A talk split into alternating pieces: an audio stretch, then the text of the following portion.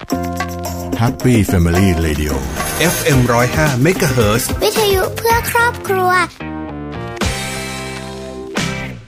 สัญญากันไหม คุณทุกคนจะทำมัน คุณจะตระหนักถึงการใช้น้ำอย่างรู้คุณค่า คุณจะศึกษาวิธีรับมือกับภัยแล้ง และปรับตัวเข้าหามัน คุณรู้ว่าหน้าแล้ง น้ำน้อย คุณจะปลูกพืชใช้น้ำน้อย เช่นกัน คุณจะไม่รีรอขอแต่ความช่วยเหลือเพียงอย่างเดียว แต่คุณจะเตรียมการเท่าที่คุณทำได้เสียก่อน คุณไม่ตัดไม้ทำลายธรรมชาติ แค่เปลี่ยนความคิด ชีวิตคุณก็จะเปลี่ยน และนี่คือจุดเปลี่ยนของปัญหาวิกฤตภัยแล้งอันซ้ำซากนี้ พบกับเรื่องราวข่าวสาร ด้านพลังงานทั้งในประเทศและต่างประเทศ รวมทั้งการวิเคราะห์เจอลึกทุกประเด็นร้อน ในรายการ Energy Time กับดลฤดีชัยสมบัติ กัญญาเลขาวัฒนะ และพิสิทธิ์ช้างไทยงามสนับสนุนโดย บริษัท PTT Global Chemical จำกัดมหาชน บริษัทปตทสำรวจและผลิตปิโตรเลียมจำกัดมหาชน ปตทสอพอบุกเบิกพลังงานเพื่อโลกที่ยั่งยืน บริษัทบางจากคอร์ปอเรชั่นจำกัดมหาชน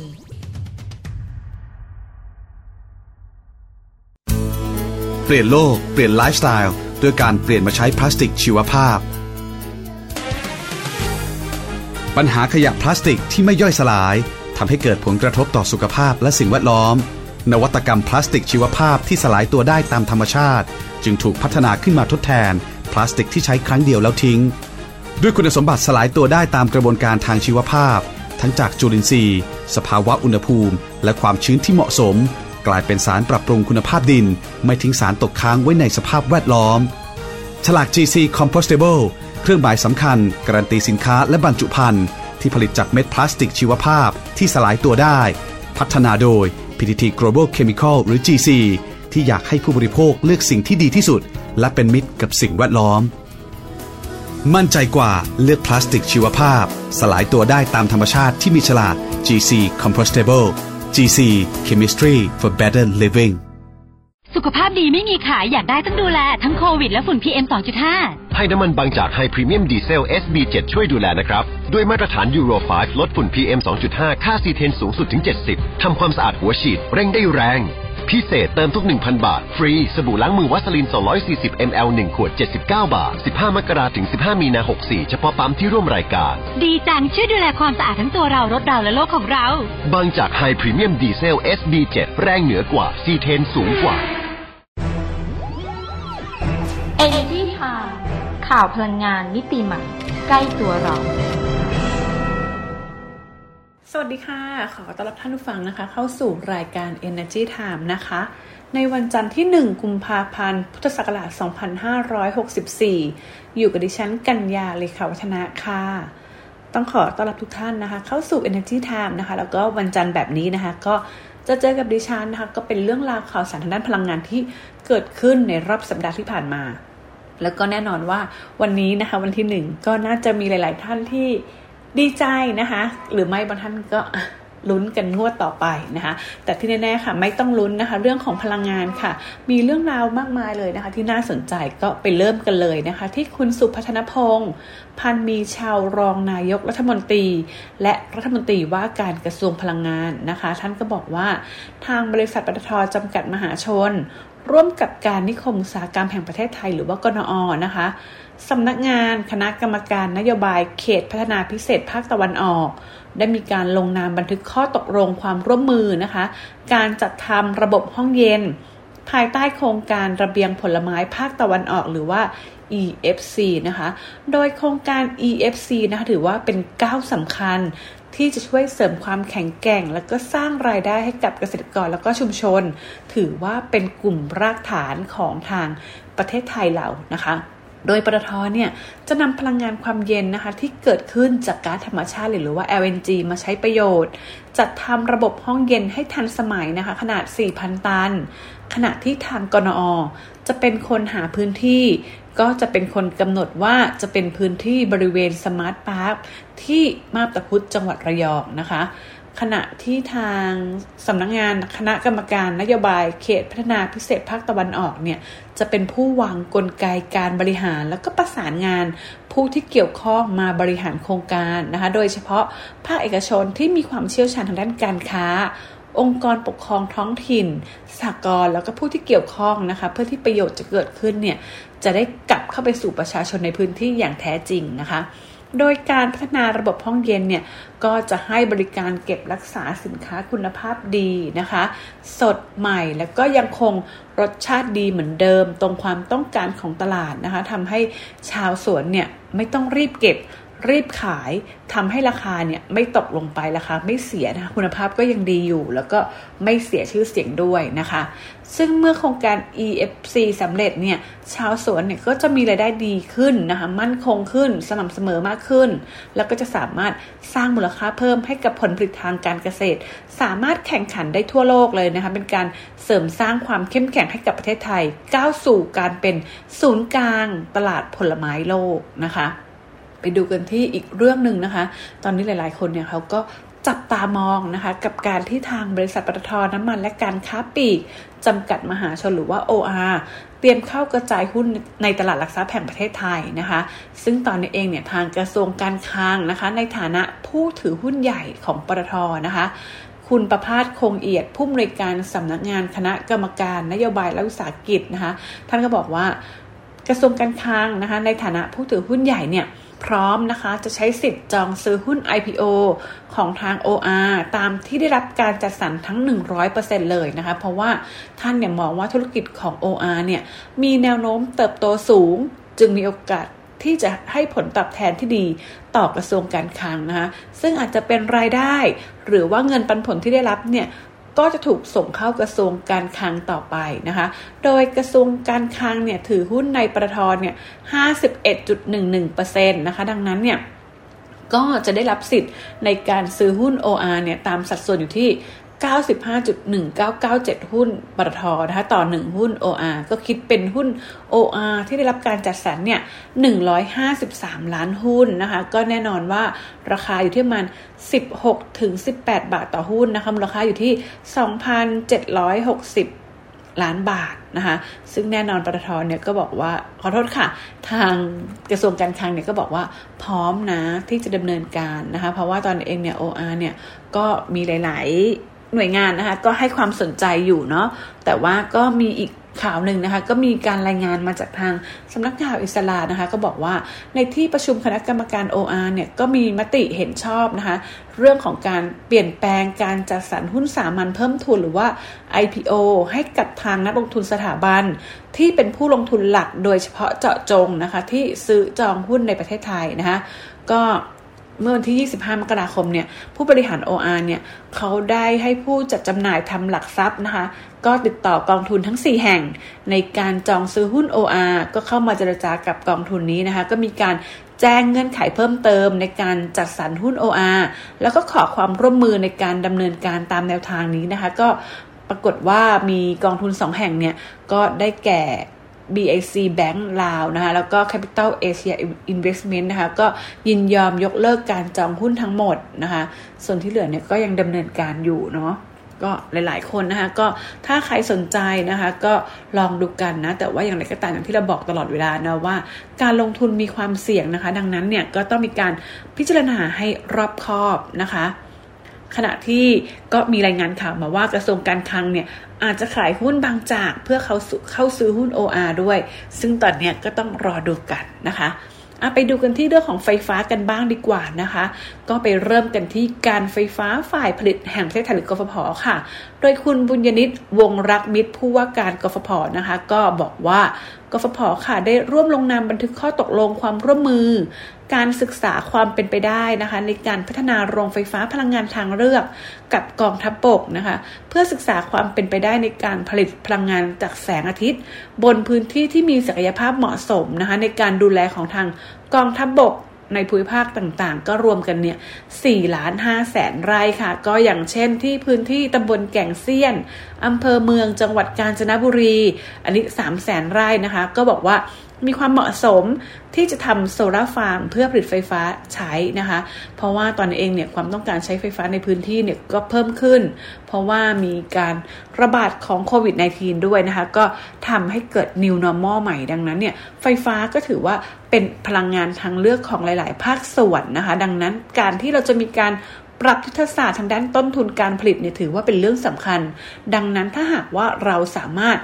นำพลังงานหมุนเวียนมาช่วยเสริมระบบไฟฟ้าได้เนี่ยก็ถือว่าเป็นเรื่องที่ดีนะคะ นอกจากนี้เองทางกฟผก็ส่งเสริมเรื่องของการผลิตพลังงานสะอาด ที่เป็นมิตรต่อสิ่งแวดล้อมด้วยนะคะ หากว่าอนาคตเทคโนโลยีเนี่ยมีการพัฒนาให้มีประสิทธิภาพมากยิ่งขึ้น ก็จะช่วยสามารถลดต้นทุนการผลิตได้ด้วยนะคะ ส่วนเรื่องของความคืบหน้าของการลงทุนพัฒนาโรงไฟฟ้าถ่านหินกวางจิ ขนาด 1,320 เมกะวัตต์ที่เวียดนามนะคะ คุณบุญยนิตบอกว่า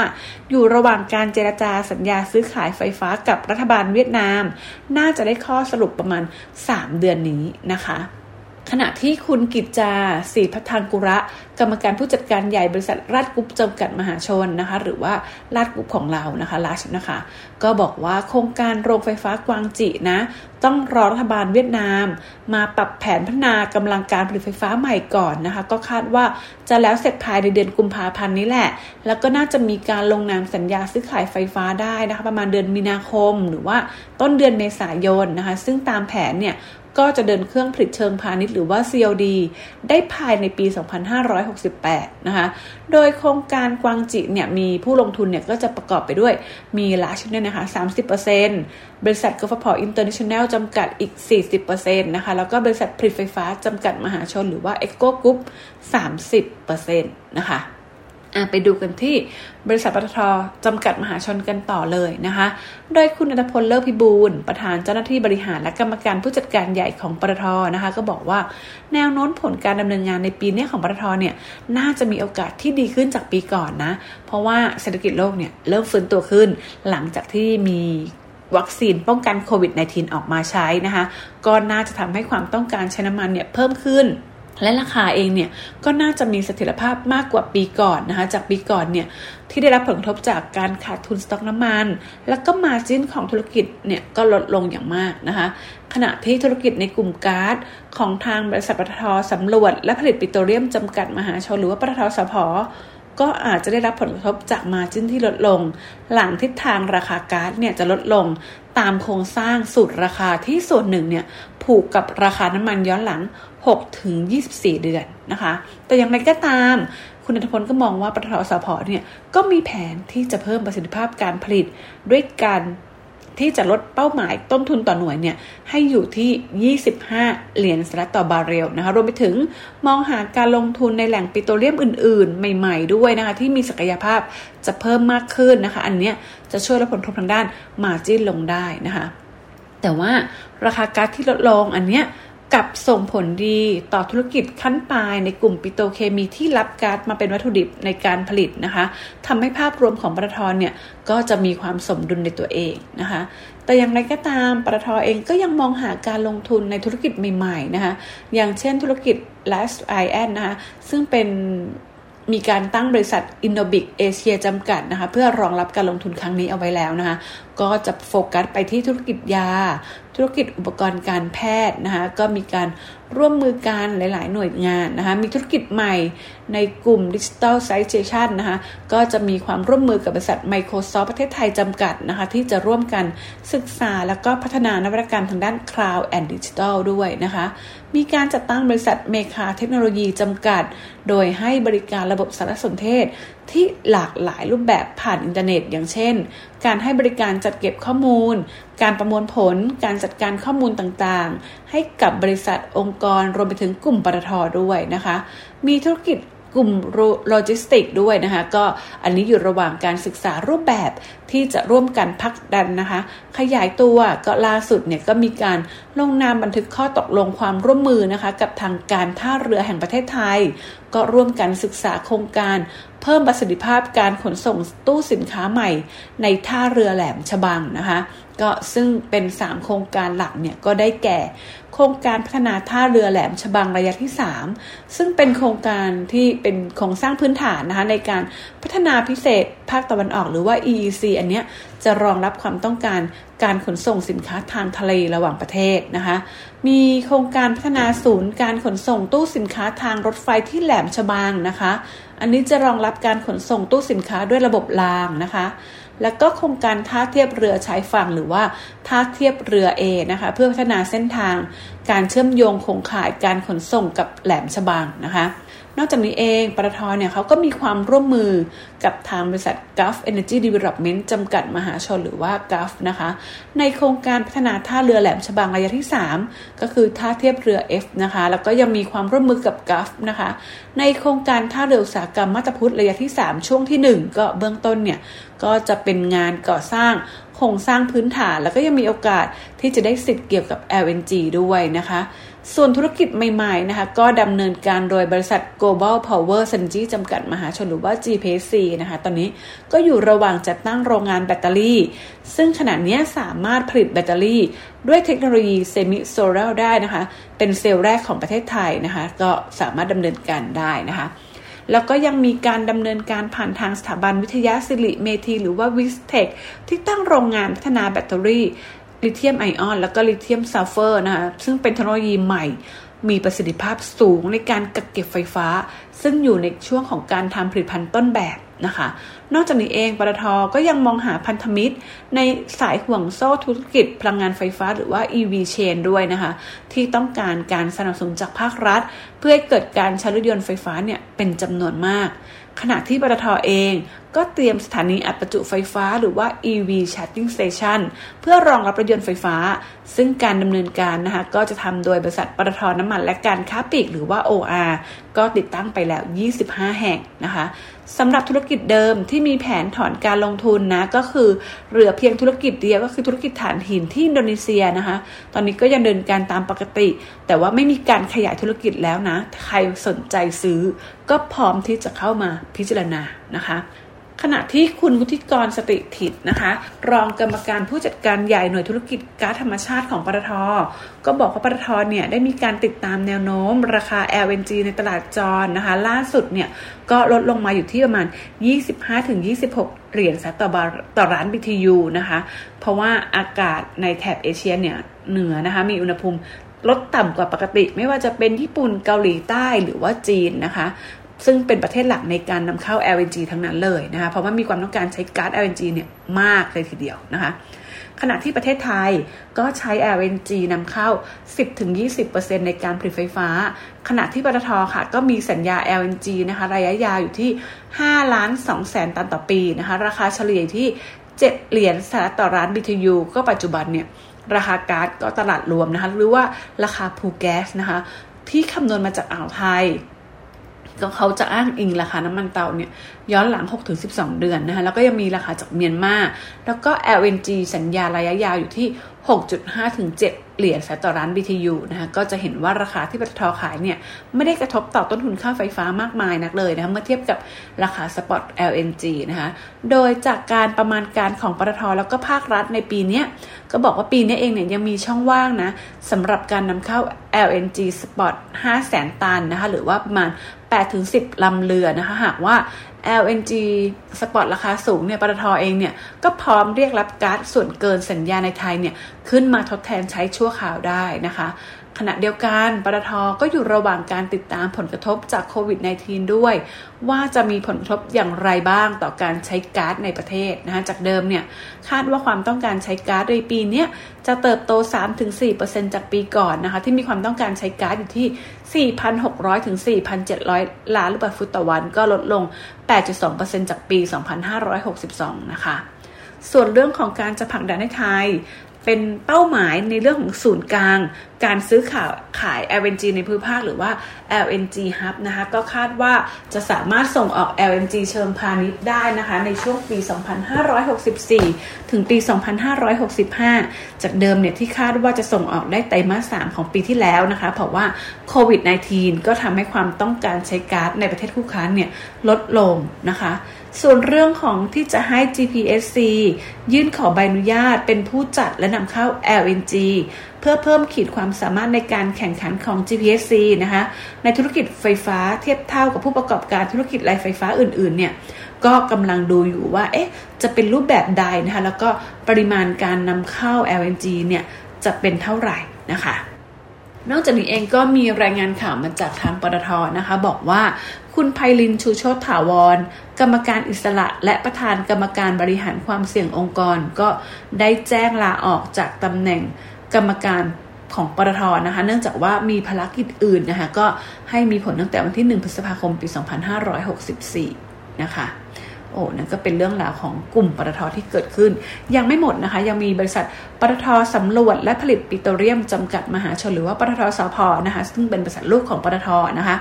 โดยคุณพงศธรทวีสิน ประธานเจ้าหน้าที่บริหารของปตทสพนะคะก็บอกว่าตั้งเป้าค่ะว่าปีนี้นะคะจะมีปริมาณขายปิโตรเลียมเนี่ยเฉลี่ยอยู่ที่ 375,000 บาร์เรลต่อวันนะคะหรือว่าเพิ่มขึ้น 6%จากปีก่อนนะคะส่วนหนึ่งเนี่ยก็จะมาจากการเริ่มการผลิตในโครงการแอลจีเรียฮัสซิเบอราเคสนะคะแล้วก็ ครงการมาเลเซียแปลง H นะคะ แล้วก็ยังคงคาดว่าจะรักษาต้นทุนต่อหน่วยได้ที่ 29-30 เหรียญต่อบาร์เรลนะคะ ส่วนเรื่องของแผนการลงทุนปีนี้ค่ะ ปี 2564 นะคะปตทสพก็ตั้งงบประมาณเอาไว้ที่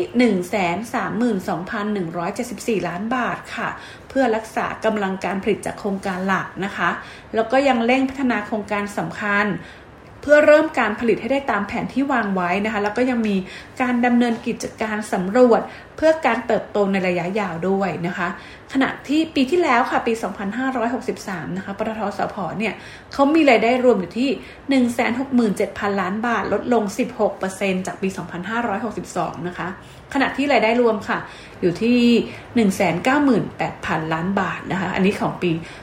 2562 เนาะก็ ปัจจัยหลักนะคะ ก็มาจากราคาขายผลิตภัณฑ์เฉลี่ยนะคะ ลดลง 18%ค่ะ มาอยู่ที่ 38.92 เหรียญสหรัฐต่อบาร์เรลนะคะ ก็เมื่อเทียบกับที่ 47 เหรียญสหรัฐต่อบาร์เรลนะคะ ก็เป็นผลมาจากราคาน้ำมันดิบในตลาดโลกปีที่แล้วเนี่ย ลงมาอย่างมากเลยทีเดียวนะคะ ก็ผลมาจากโควิด -19 อีกแล้วนะคะ ประกอบกับทางปตทสผเนี่ย ก็มีค่าใช้จ่ายเพิ่มขึ้นนะคะ จากรายการที่ไม่ใช่การดำเนินงานปกตินะคะ โดยได้มีการตั้งด้อยค่าของสินทรัพย์โครงการมาเรียนาออยแซนในแคนาดา จากการคาดการณ์ว่าราคาน้ำมันดิบเนี่ยน่าจะยังอยู่ในระดับต่ำอย่างต่อเนื่องนะคะทำให้ยากต่อการพัฒนาโครงการนะคะ แล้วก็ยังมีโครงการเยตกูลที่เมียนมาด้วยนะคะ อันนี้มีการปรับแผนการผลิตลดลงตามศักยภาพของแหล่งนะคะ ขณะที่ ปริมาณขายปิโตรเลียมของปตทสผนะคะก็เฉลี่ยที่ 354,000 บาร์เรลต่อวันนะคะเพิ่มขึ้นจาก 350,000 บาร์เรลต่อวันในปี 2562 นะคะ แล้วก็มีผลกำไรจากการประกันความเสี่ยงราคาน้ำมันหรือว่า hedging ด้วยนะคะ อยู่ที่ 3,632 ล้านบาทนะคะ นอกจากนี้เองนะคะ ก็ทางสถานการณ์ของปตทสผตอนนี้ก็ถือว่าค่อนข้างจะแข็งแกร่งเลยทีเดียวนะคะ เพราะว่ามีเงินสดในมือถึง 1 1 0 0 0 0 ล้านบาทนะคะ ก็มีรายงานข่าวนะคะ จากทางบริษัท PTT Global Chemical จำกัดมหาชนหรือว่า GC ค่ะ บอกว่าที่ประชุมคณะกรรมการบริษัทนะคะ ได้มีการอนุมัติ ให้ดำเนินโครงการปรับปรุงโรงเอเลฟีนหน่วยที่ 2 เพื่อให้สามารถใช้โพเพนนะคะเป็นวัตถุดิบในการผลิตได้เพิ่มขึ้นนะคะ ซึ่งแน่นอนว่าโครงการนี้นะคะก็ได้สอดคล้องกับแผนกลยุทธ์ในการเพิ่มการยืดหยุ่น ในการใช้วัตถุดิบ และก็เพิ่มขีดความสามารถในการแข่งขันในระยะยาวนะคะ โดยทาง GC เนี่ยได้มีการลงนามสัญญาออกแบบวิศวกรรมการจัดหาเครื่องจักรและอุปกรณ์ การก่อสร้างไปเรียบร้อยแล้วนะคะ ก็คาดว่าน่าจะดำเนินการผลิตเชิงพาณิชย์ ได้ภายในไตรมาสแรกในปี 2566 นะคะ ก็บอกว่ามีเงินลงทุนเนี่ยประมาณ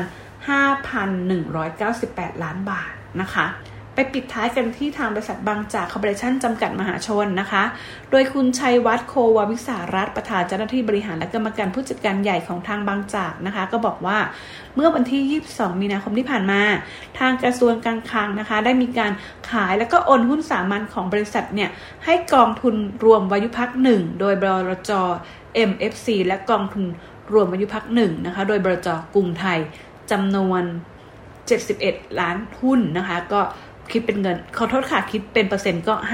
5.22%ของหุ้นทั้งหมดของบริษัทนะคะอะนั่นก็เป็นเรื่องราวพลังงานที่เกิดขึ้นในรอบสัปดาห์ที่ผ่านมานะคะ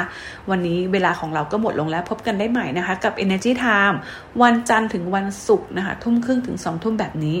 ก็จะมีเรื่องราวพลังงานสับเปลี่ยนหมุนเวียนกันไปนะคะ แต่ว่าถ้าอยากเจอกับดิฉันเนี่ยก็ทุกวันจันทร์นะคะ วันนี้ต้องลากันไปก่อนแล้วค่ะ สวัสดีค่ะ Energy Time ข่าวพลังงานมิติใหม่ ใกล้ตัวเรา ถ้าไม่เริ่มต้นค้นหาในวันนั้น คงไม่มีการค้นพบในวันนี้ พบแหล่งพลังงานเพื่อคนไทย ขับเคลื่อนเศรษฐกิจและทุกชีวิตให้เติบโต จะไปสุดขอบฟ้า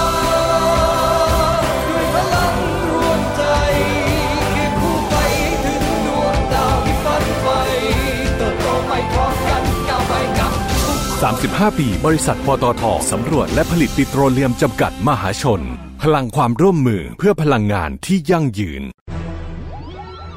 ติดตามรับฟังรายการ Energy Time ได้ทาง สวท FM 105 MHz ทุกวันจันทร์ถึงศุกร์เวลา 19นาฬิกา30 นาทีถึง 20 นาฬิกา